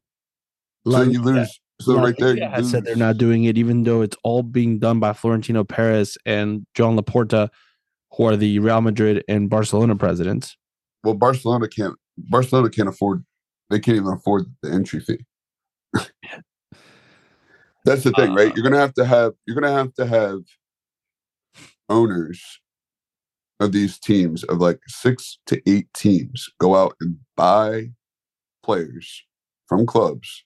Yeah. To even get this thing off the ground. Like it's gonna ha- like what happened with the with the Saudi Arabian teams buying all these players. You're gonna have to have something like that where you're having six or eight teams buying players just to Yeah. get this league off the ground. Where you say, did "Hey, you see that? Um, did you see that? Uh, there's a rule in the Saudi Arabia League that either the goalkeepers or the um, it's either goalkeepers or the back line, like a certain number of players in the in the goalkeeper within between the goalkeepers and the back line all have to be from Saudi Arabia. That's why there's no defenders. That's why no defender really goes down there. yeah." I mean, it Well, makes midfield, sense, right? Midfielders and forwards. I mean, what is really no goalkeepers that are going down there either. Yeah. So Interesting. Yeah. But yeah, that I don't I don't think the Super League it's a great idea in theory. Um Big Big Ben's Big Ben's club got knocked out in the first second round. I mean, realistically, between the Super League and the Club World Cup, what they should, if they want to do something, almost do what they did with the World Cup last year. Take a break every two years and have like a little tournament. Yeah, yeah, that could be. Or you know, that, you know what would be really cool. Hear me out. You take you take a group of the retired players, and you get like eight clubs to eight clubs. Like pick the top eight clubs from around the world that that all have retired players and you got to put a cap of like you have to be retired for at least a year or two years before you can play in this. You can't just like retire and then the next day start playing this. And you do a tournament of retired players. There you go. That would be. I would. That you got me. You got my money on that. Well, I think you would definitely get some money. You you could definitely make some money on that. Listen, man. I watched. I watched Ronaldinho's. uh I watched the extensive highlights of Ronaldinho playing in the um in the CONCACAF Legends game that they had a week ago after the Super the Copa America draw. And man, I was I was into Ronaldinho playing. Yeah. I mean that would be realistically that, that's something like that's something they could do. That could be like in the summer. And you could just Yeah. And you could just go from city to like a tour. Yeah like stop in America and shop it around, and that way everybody gets to see yeah. those players. That's an easy money grab. Yeah, but yeah, I think they would have, like for the Super League or something. It, it, would have to be like a tournament, and they would have to stop. They would literally have to stop everyone's seasons. Yeah, go somewhere warm. Do it yeah. in the winter, right? Because that way, cut the summer is just not never going to work. No, the adding games to the season is just not going to work. Were you like a Man City, right? They won the treble last year. They probably played like what seventy games. Yeah. No way, right? You're gonna have to do it like World Cup style. Yeah. 32 teams over 20, 20 days, right? Stop yeah. all the seasons and go somewhere nice, play the tournament. Yeah. Get some prize money and roll out. That's yeah. how you get the buy in. That's how you get people to do it. For sure. Um. All right. Uh, Copa America. Since we started touching on that, uh, the group stage or the the draws have been have been announced.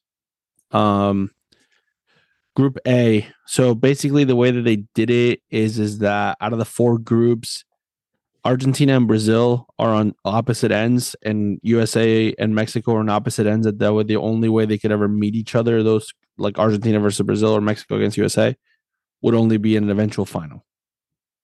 It's done. should have put them all in one group. It's done. It's done. It's done specifically in that way. Um, so Argentina, Peru, Chile, and then the winner of Canada and Trinidad, Trinidad Tobago is. uh I would not want to play Trinidad and Tobago, man. Um, that was Canada because Canada, all the potential Canada has, they're not they're not rising to that level, and Trinidad might steal a goal from them. Yeah. So there's your that's Group A. Uh, group B is Mexico, Ecuador, Venezuela, Jamaica, which I think is a pretty good group.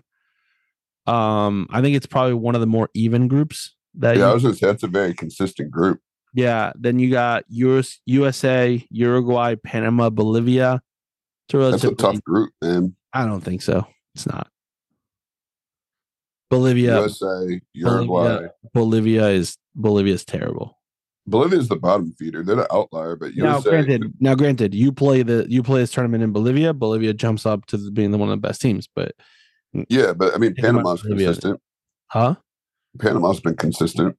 Yeah, but I don't think it's a it's that tough of a group. Um, and then you got Brazil, Colombia, Paraguay, and then the the other Concacaf qualifier or com uh Concacaf qualifier. Yeah, you got three teams from the South American Association on that one group? You have to. There's there's just no way. Damn. Well, there's there's four groups, 10, 10 CONMEBOL teams. Gotcha. So the rule was, and they messed it up, which is funny. Um, and they fixed it because originally Jamaica. So, so the way it worked is in the draw, the you couldn't have more than three CONMEBOL teams in one group, and you couldn't have more than two CONCACAF teams in one group. Right.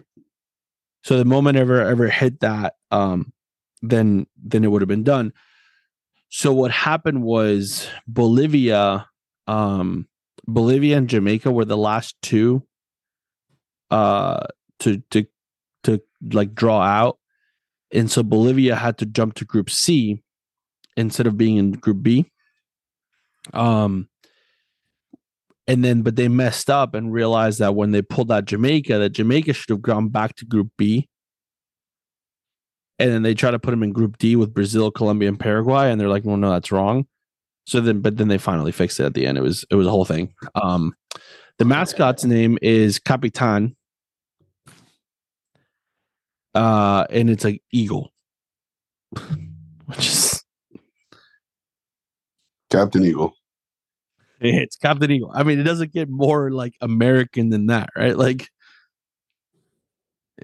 and and now and uh, uh Copa America has moved away from Adidas as its official like title, like partner sponsor, and now it's Puma. Um, all right. Well, you know what? The U.S. Hopefully they they bring their A game. That's all I got to say. Yeah. It'll I mean that's that's I mean for USA, Mexico and potentially Canada, it's their biggest test before the World Cup. Yeah, really. Realistically, their only test. Oh, you right? have. Like, That's all you have. so they're Um, gonna have to make sure they get it right. Yeah. Um all right, one last thing before we move for move on to the player of the match. to talk about the Open Cup. Oh yeah, two things then. Um one, um before we talk about the Open Cup, uh Netflix uh finally released their documentary that they filmed with the US women's national team uh in the World Cup. So Netflix has signed a deal with US soccer to give them, you know, unprecedented access, you know, to to the everything, you know, they obviously signed this ahead of time. Um so out of the entire World Cup of 32 teams, uh all Netflix could could come up with was four 40 minute episodes. Um in which the first episode doesn't even talk that doesn't even start the World Cup. Uh the first episode only talks about the the lead up to the World Cup and whether Lynn Williams, Kristie Mewis, Alyssa Thompson, um, and a few other Christy players- Mewis just made a move to West Ham. yeah, she did. Um, but like it highlights on like very specific players. Oh, and Alex Morgan. So it really focuses on those four or five players, whether they made it or not. Oh, and Sofia Huerta as well. Which was interesting because obviously they all made the the World Cup squad. But after that, it was it was really a it- I expected that that we would hear um i wouldn't i wasn't expecting i wasn't expecting some i wasn't expecting anybody to go and say well Vlatko sucked as a coach and he wasn't the right person for the job i wasn't expecting expecting anybody to say that but i was expecting a little bit of more of like we messed up with our hiring and at the same time this get this exposed everything that's wrong with us soccer uh at the women's level. Um and and they didn't really do that. Towards the end of the, the last episode um spoiler alert so us gets knocked out by sweden in the round of 16 um but after that like you still have two-thirds of an episode in which they don't really talk about the the failure that the the world cup was from a us standpoint. Um all they really talk about is how they've opened the door for for other people and how you know what happened with Spain and Jenni Hermoso and um and how that shouldn't continue that shouldn't continue to happen which I agree with. But but at the same time I just again like the entire the entire show all they kept talking about was well you know everyone's catching up to us everyone's catching up to us everyone's catching up to us. Well the problem is is that you are letting everybody catch up to you. Like what do you put what are you doing to push the envelope forward? And at the same time the reason why they cut up or the reason why you couldn't beat Sweden or you couldn't beat Portugal for that matter then and then what you would have avoided Sweden was because the one thing you never had and you never realized you never had was the one thing you should have changed, right? So so the US historically has won at the women's soccer level because they're faster and stronger, right? Than than most other countries. One of the main reasons why is because the majority of these players all played college soccer. Right? College soccer physically prepares you to be able to play, right? Between workouts and this and that. You're in a much more structured environment. You go from there into a league which at the at the NWSL there's some professionalism within that as far as like workouts and things like that are concerned, right? So you're physically always being developed. So and not only that, again with a with the country the size of the US, your ability to pick the best athletes is at least there. Right? The rest of the countries didn't really have that until they started um formalizing their women's leagues more. Um I mean we heard it from Sarah here on the podcast. Like playing in Australia and had to go work out on her own. So, um, so you had that going for you, right? So no matter what happened in a game, you knew you could always be faster, stronger. Now the rest of the world has caught up to that because that's the one thing that you can throw some money at and get. Right? Any country can throw some money at it and and get the physical development.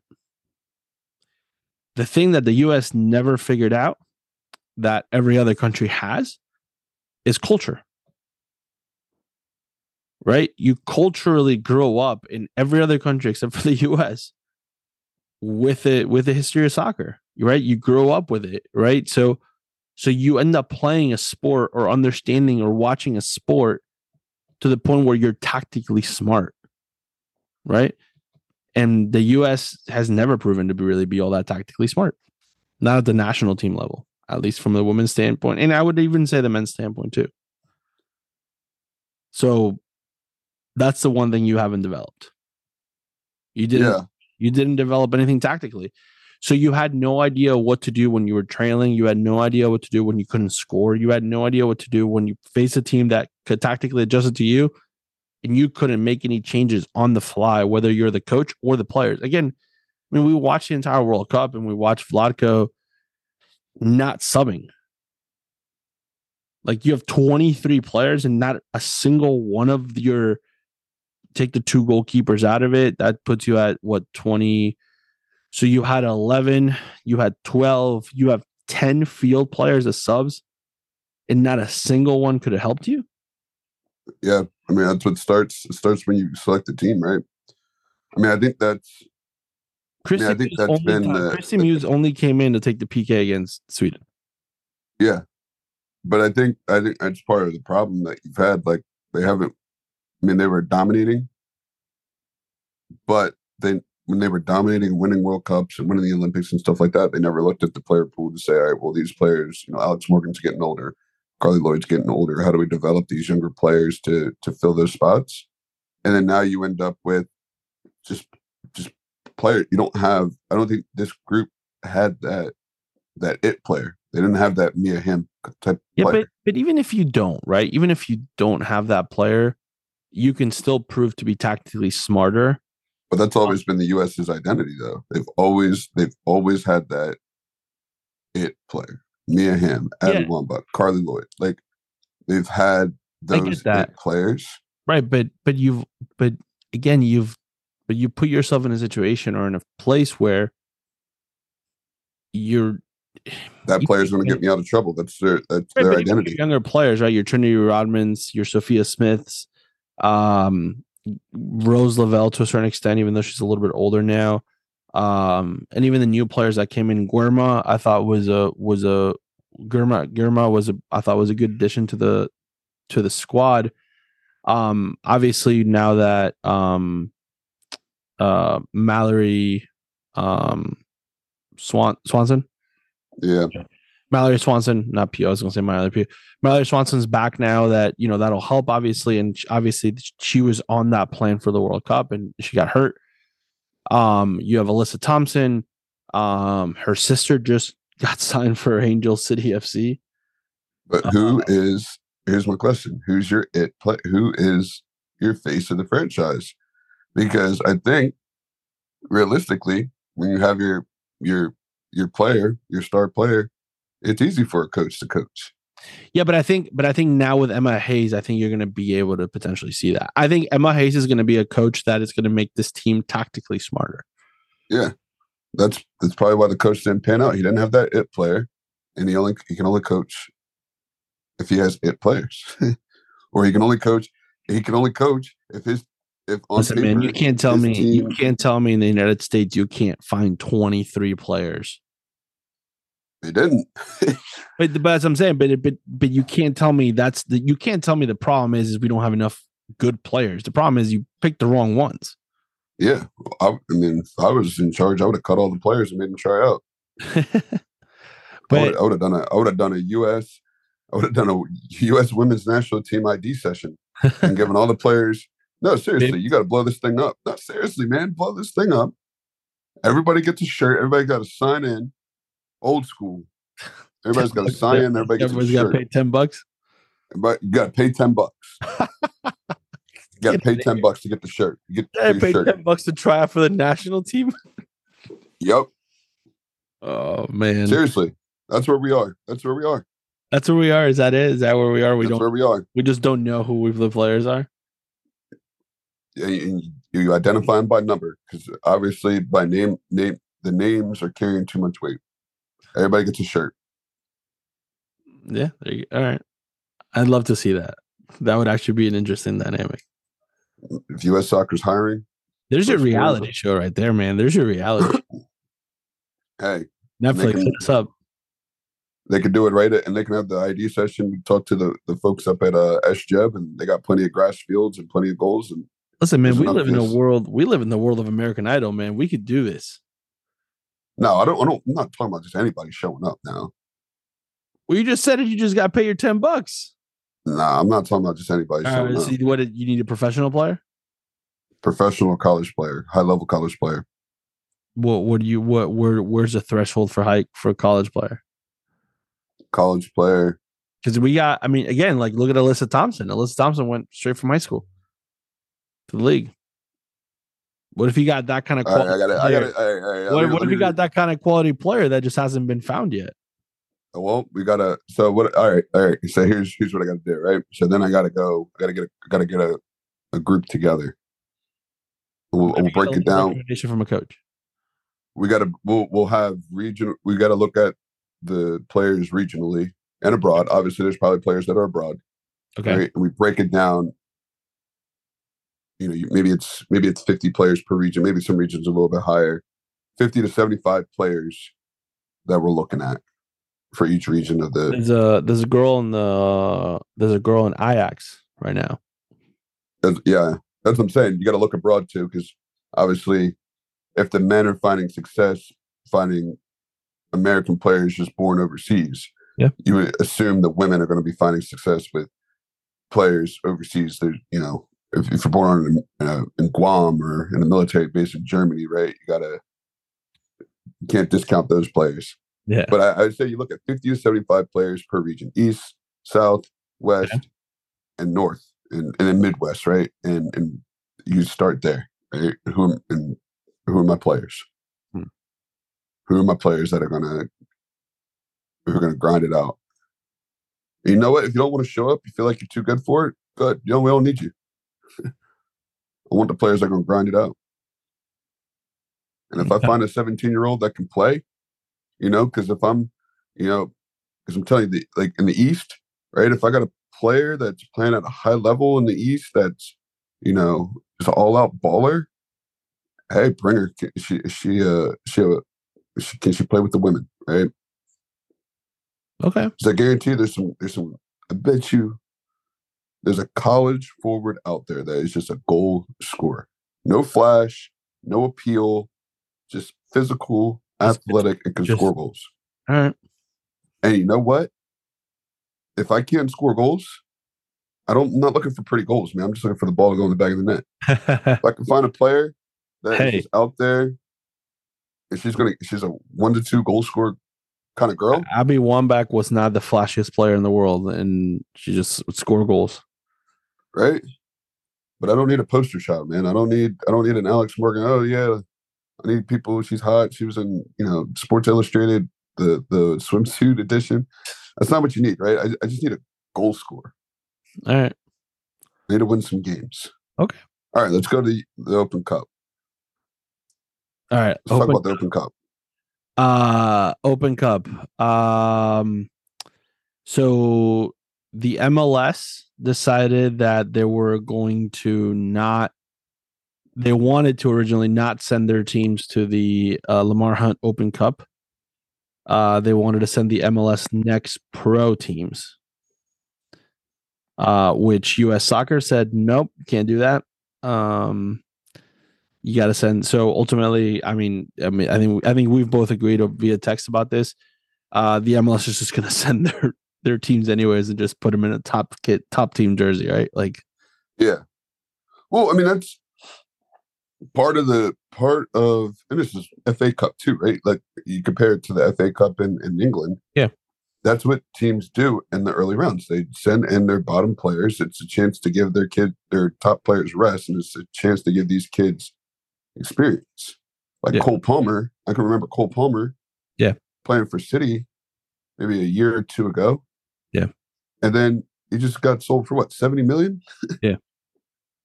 you get your chance, right? So I mean, absolutely, they're correct. Yeah, they're going to bring in the top kids. Yeah. but I don't think pulling out pulling out is the right decision. Yeah, it's definitely interesting. I think I think it does go back to this idea that like US soccer controls this and then all of a sudden they like this is where if you ever wondered where the division was between the MLS and US soccer, there it is right there. Like they are 100% not always on the same page. They are they're living in a different world sometimes. So um it'll definitely be interesting to see what what they end up doing from that standpoint. Um I would I would I would be super curious to know where the disconnect is and if there's going to be any bigger ramifications because of it. Because, like, now that this divide started, where does it go? Well, I think it. Well, I think the the tough part about this, right? And I get where they're saying MLS Next Pro needs more games and needs something that justifies that. Yeah. hundred percent correct. Yeah. Right. So why not? Here's just a thought. Here's a money grab. why not set up a little tournament like the Leagues Cup? League, you can call it the Junior Leagues Cup Yeah. and just bring the the Spanish second divisions and the English second division because they all have their U twenty three teams, and then just play that. Well, they talked about, I mean, they did talk about starting a, like, inviting the MLS, uh, Liga MX teams into the Open Cup. Um, No, that that, that defeats the whole purpose of it. what you could do though here's a thought and then uh uefa does this just have another 21 version of it just have another Yeah. 21 version of the concacaf champions league i mean the the uefa champions league has it the uh libertadores and the Com- CONMEBOL has it they have another 21 version of the of the They could do it with the Leagues Cup. They could do it with the Leagues Cup too, because that's what that that the Leagues Cup as an excuse for too many fixtures. I think It's I think you're right though. I think I think I think the League's Cup would be better suited for it. I think the Champions League, the, the CONCACAF Champions League opens you up to too many teams from Central America that may not have the infrastructure to be able to send uh Yeah. just say your team from Honduras, you're not you might not have the means or uh look at Yeah, it's not realistic. Yeah, it's not realistic for for example. Under 21 team to send them to go play in Seattle or in New England Right. right? Like that that might be that might be tougher. But I think if you have the leagues cup, and if you did it in a centralized location, as in like a one one or two weekends kind of thing, and you played every two days or something like that, like and now you you're bringing in these teams. Now you're now you're calling in some scouts, you're calling in some people. Like all of a sudden now you're now you're getting some looks. I think that would be a much better use of everybody's time. Yeah, but I don't. For me, where they say there's one, the MLS does not. The MLS teams do not play nearly as many matches. As as any of the like not a single LAFC. I'd be curious to see how many games LAFC played because they did play in the Champions League. They advanced in the Champions League. They um I'm assuming they went did decent in the Leagues Cup, right? So they Yeah. So they played more matches. I, I mean, like realistically, the Union probably could have played. Was probably the only team that could play as many matches as them, just by Yeah. because they were both in all. Uh, they both advanced in both of those competitions, but no way they reached seventy matches like Man City did. No, no, no, no. So no. you can't say that the schedule, the fixture schedule, is the reason for your pulling the MLS next. the problem is, is you're never gonna it's never like none of this stuff was ever gonna work when the when the MLS continues to be in the opposite calendar than everybody else. yeah, Like it's just not gonna work. Like this just it's just not gonna work. Like it's just until until they align themselves with the rest of the world and play August through May like the rest of the world does, it's just never gonna work. yeah, and I mean, I know they got to qualify. I know they got to start qualify like the round one. I don't know when round one starts, but I assume, I assume it starts in like March or April. Yeah, probably. of- and then the other teams enter. Yeah. Um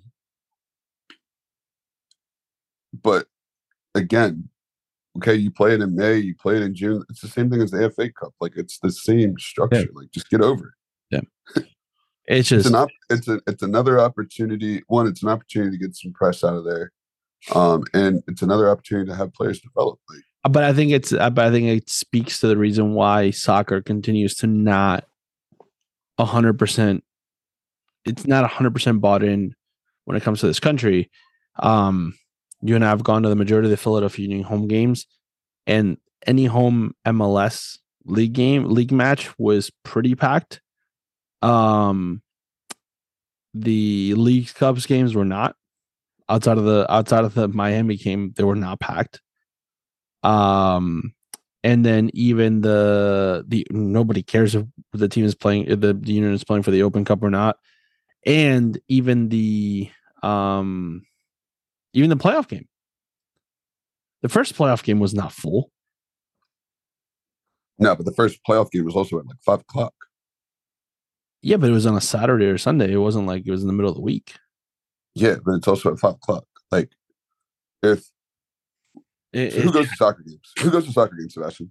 No, I get it. It's you, you're talking about kids with parents, and I, I I get that part of it. Like, but still, it's it, like I, for example, I had an EDP game in Maryland, I know, I, I know, I know, but but again, but until until that gets itself sorted out, um, you're just not gonna get people in the seats consistently. Like you should be able to to do it like the majority of other club teams do, and especially big ones.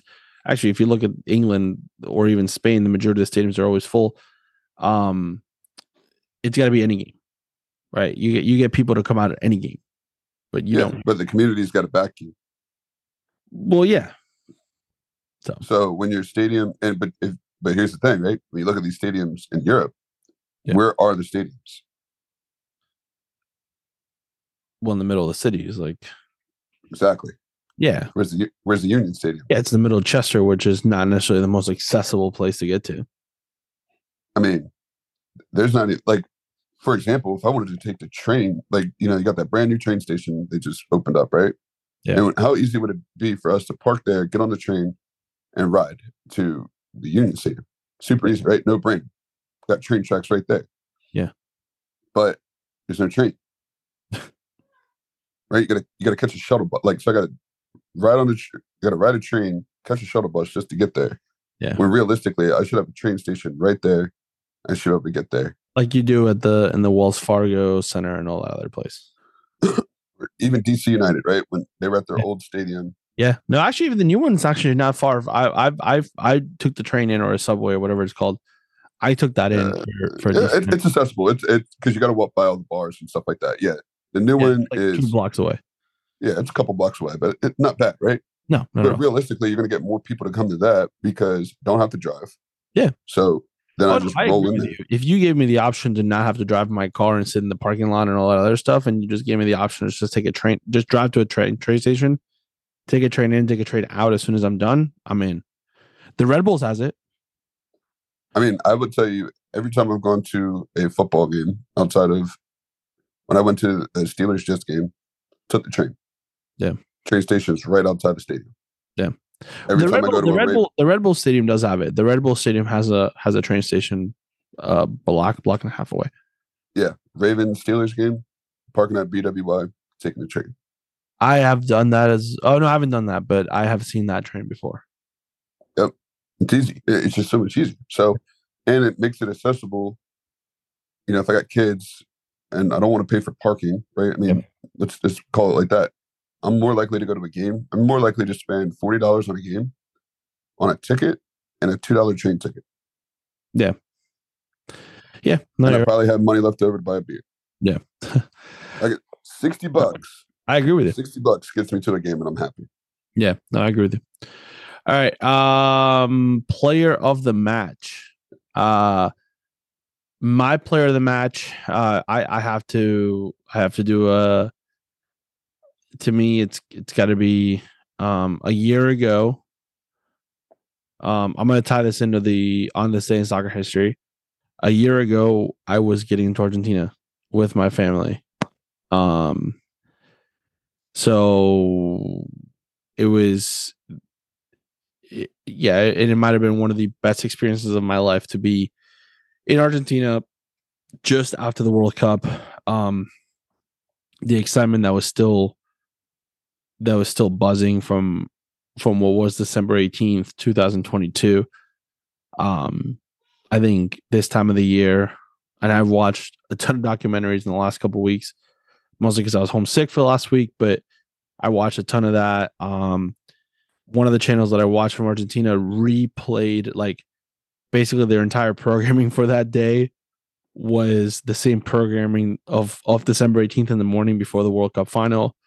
Um, they replayed the game, so I've I've watched the majority of the games at this point, like of of the art of the World Cup. So it's it's it's still one of my favorite memories. Uh, so my player of the match for that goes to goes to Messi and the Argentina national team and everything that they did in 2022. And I'm going to throw in my Dan Simmons Fair Play of the Week award goes to my family uh, because without without their support, their my wife figuring out my weird superstition things halfway through the World Cup and and following them without me knowing about it, like it became this whole thing of like again this perfect storm that culminated with uh with Messi lifting lifting that trophy. Um that's funny. I didn't I didn't actually plan this, but I'm wearing my my Messi goat shirt. Um so uh uh a but messy goat jersey. Huh? I got a messy goat jersey. Yeah. I like this, this goat with the, the pink goat with the glasses is is or the goat with the pink glasses is is awesome. It's the PSG one. Yeah. PSG one's good. So My yeah, player of the match my, goes out to uh, culmination of everything. my player of the match goes out to Andre Blake because he's a slide double man. He's out there shopping himself, man. He's not just touring. He's out there shopping himself. He was at Crystal Palace yesterday or today. Yeah, but your boy, today. I heard, I heard a rumor that your boy's out. Who? That that uh, your boy's no longer going to be coaching out there. Who? The coach, Roy? Roy's out. He, he was only an interim coach. I mean, I heard I heard a rumor that uh, what's his name? Um, uh, from uh, Nottingham Forest. I'm not even sure. I'm pretty sure he's not even the. He's the interim coach. I saw some. He's that guy.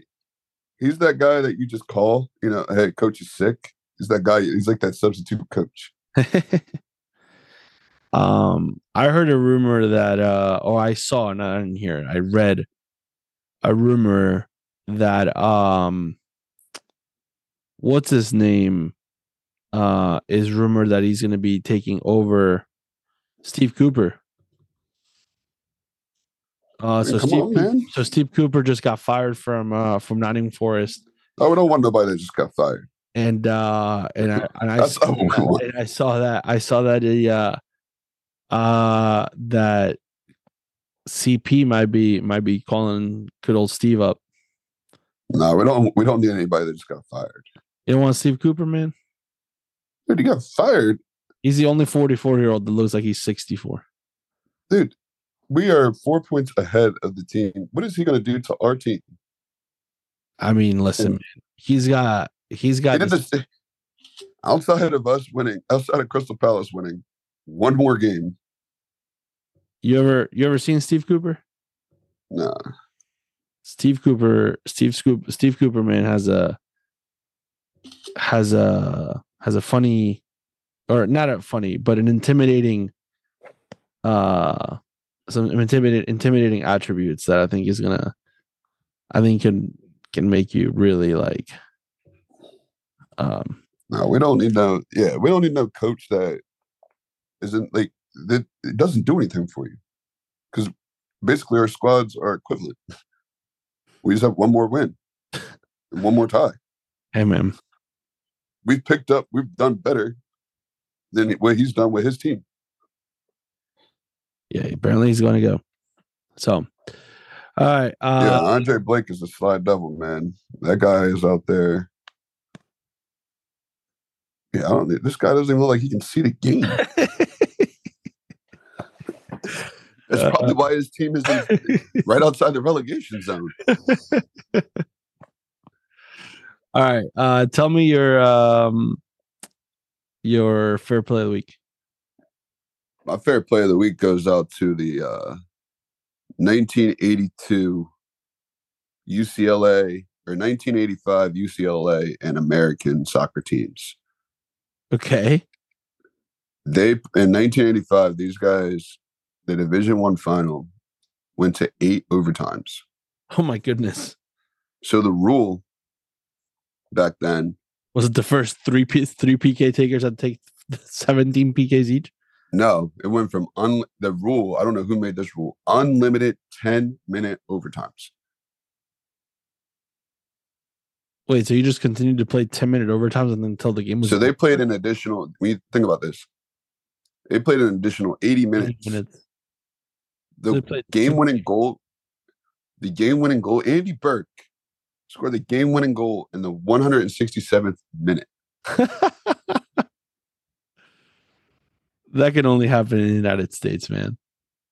Dude, I'm telling you, this game was it was probably freezing because they played in Seattle. Oh, they played in a dome. They played the game in a dome. That's the that's the kind of thing that only happens here. Yeah, they played it in a dome. It's awesome. They That's played it in a dome in Seattle. I was about to say it was probably like I'm surprised they didn't call the game because it was in Seattle and it was freezing.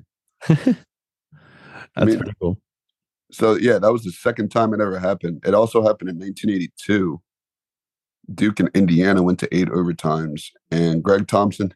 This has got to be crazy. This dude scored a goal in the 14th minute and then scored another goal in the 159th minute. Like, dude, you scored a goal like two hours later. At that point, he had forgotten that he had scored the first goal. Seriously. Yeah. That's pretty funny. Yeah. Well, uh next week is the last week episode of the year. Um and I, I want to I want to say that we have some sort of New Year's tradition in the podcast, but I don't remember. So I'm record go the podcast hungover. back, I'm gonna go back and look. I'm gonna go back and look and see what see what what New Year's tradition we might have, which I think we I think do. we just try to get everybody on the podcast that we had on the podcast. Maybe either that or I think we did like a little awards, little award ceremony. So we might do that. But all right. Well, thanks for joining us this week. And remember, always receive the ball on your front foot.